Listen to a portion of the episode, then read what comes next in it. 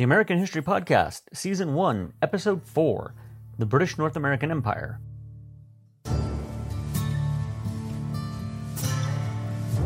Welcome to the American History Podcast. Hosted by Sean Morswick.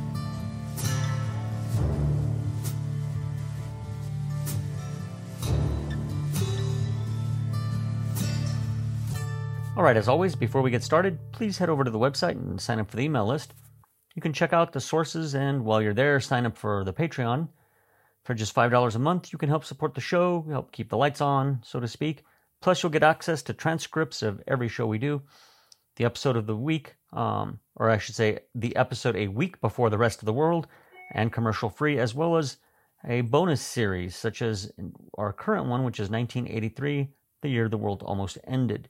If you're not into Patreon, you can simply enter Amazon through the Amazon ad um, on our homepage or our website, actually through the resources. You don't have to buy what it suggests, so just feel free to purchase anything you like. Doing that causes Uncle Jeff to send us a few pennies every time that you do it, and it can add up, especially if you're purchasing books for college. Now, if you're into the whole social media thing, you can find me on Twitter at American Hiscast.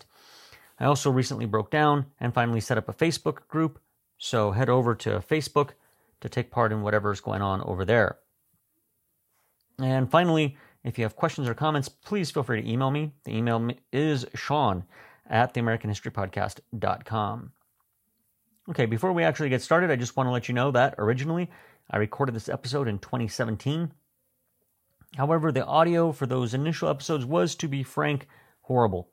So, in celebration of our third anniversary, I'm re recording these episodes.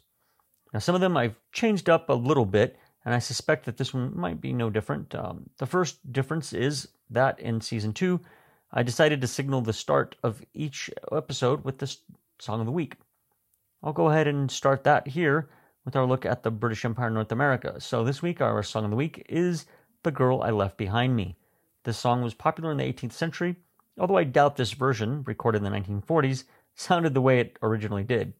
Either way, Enjoy it, and I'll see you on the other side.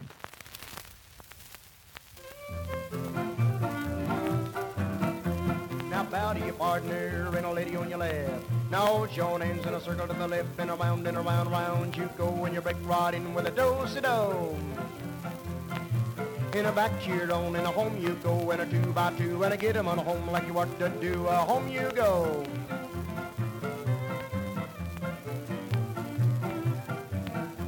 Now pull just around to the right and swing away the old right hand. Swing your partner by your left and a promenade gal behind you. Oh, that girl, that pretty little girl, that girl I left behind me. The rosy cheeks and the curly hair, that girl I left behind me. Oh, pull just about to the right and swing away the old right hand. Swing your partner by your left and a promenade gal behind you. Oh, that girl, that pretty little girl. All right, so let's review the impulse and motivation that lay behind the European drive to obtain colonies. There were political and economic motivators. First, you had the end of the Crusades. These ended in Spain, and once they were over, the Spanish monarchy was faced with a situation in which they had a large number of armed men just sitting around. Luckily for them, at the same time, you got 1492 and Columbus stumbling upon the New World. Now, a second factor is the Protestant Reformation. The Puritans in England wanted to purify their practices. Furthermore, they came to the conclusion that moving away from the corrupt English practices of the Anglican Church was their best bet. They initially tried moving to the Netherlands, but when that didn't prove effective, their only choice was to move to the New World. Third, you had the Renaissance. This provided both an intellectual drive and a sense of curiosity needed to go out and explore.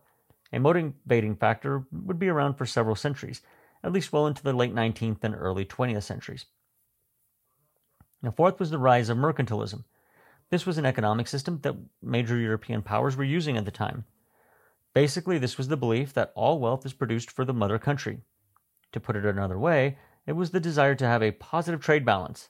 You didn't want to trade for, say, cloth from France. You wanted to produce it yourself. Thus, you wanted or needed colonies. Compare that to today. Um, today, the modern global economy emphasizes specialization but that's a topic for maybe a different episode. Okay, so just as the Spanish and Portuguese had the experiences in the Canary Islands as a blueprint for colonization, and the Reconquista uh, as a blueprint for conquest, the English experience in Scotland and Ireland provided the British with a blueprint for subjugation as well. In the 16th century, the English conquered Ireland and concluded the Irish were no better than savages and unreasonable beasts as justification for the way the English would treat their opponents. This would, in due course, be the blueprint the English would follow when dealing with the Native Americans. In the meantime, the English decided that a colony must be planted under the direction of a central monopoly organization that uh, was run along military lines. Thus, the British colonial plan contained two important characteristics. First, a centralizing governmental aspect, and, just as importantly, a militarized nature. Also important was the denial of property rights of the Irish peasants. The English declared the Irish had no rights in owning land. Instead, the land would be given over to the crown's favorite lackeys, courtiers, and even monopoly companies, all of whom would enjoy feudal powers over their new lands. Further, the Irish were purposely either exterminated or driven off the land, and on the vacated lands the English then planted their supposed surplus of poor peasants, who were themselves now little better than serfs. What is important here is to remember this is not a situation in which the free market is at work. Now, if it were, the English would not have claimed the unused land, whether it's in America or Ireland, and they would have granted ownership to land to actual settlers, not to a monopolistic company. And before we go on, there are two terms that I want you to understand, and knowing them will be helpful going forward.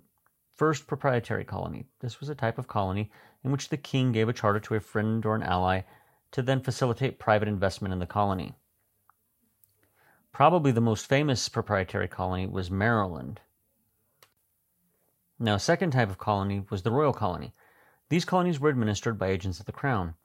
Virginia was an example of a royal colony, at least after 18, uh, 1624, when the crown revoked the charter from the Virginia Company.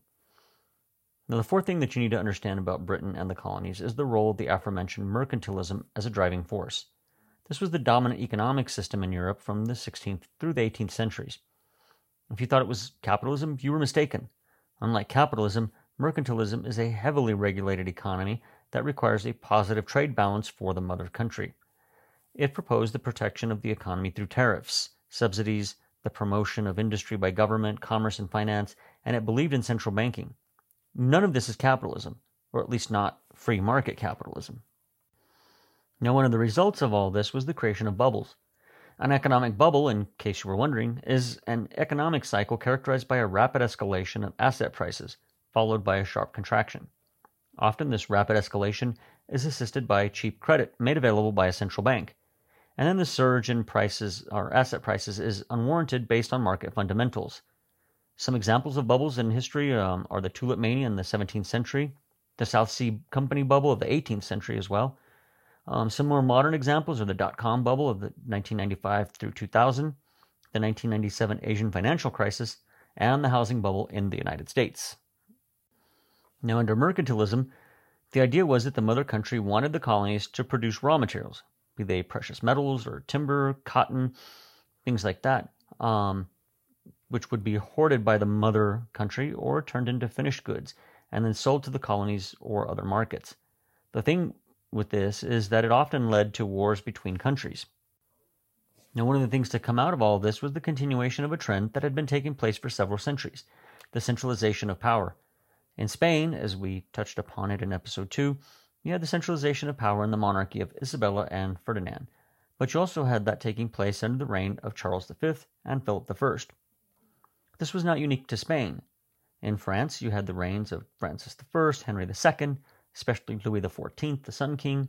In England, centralization took place under the reigns of Elizabeth I, James I, Charles I and II, and even James II. But again, this had been slowly taking place for centuries. It wasn't something new. I want to emphasize that. However, in this period, monarchs used colonies as a means of solidifying their power and adding to their personal prestige. Um, the English political tradition, though, meant their experience with colonies, especially the American colonies, was going to be different, especially in the aftermath of the Glorious Revolution of 1688 and its implications for the power of the monarch, the idea of democratic government, and the rights of the people. Okay, that's all for now. I know this episode is a bit short. Um, but this was just intended to give you an introduction to the British Empire in North America. Have a great day, and we'll see you next time.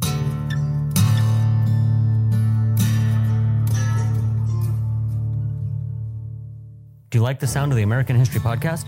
My audio production is provided by the Mad Octopus. Check them out over at madoctopusmedia.com.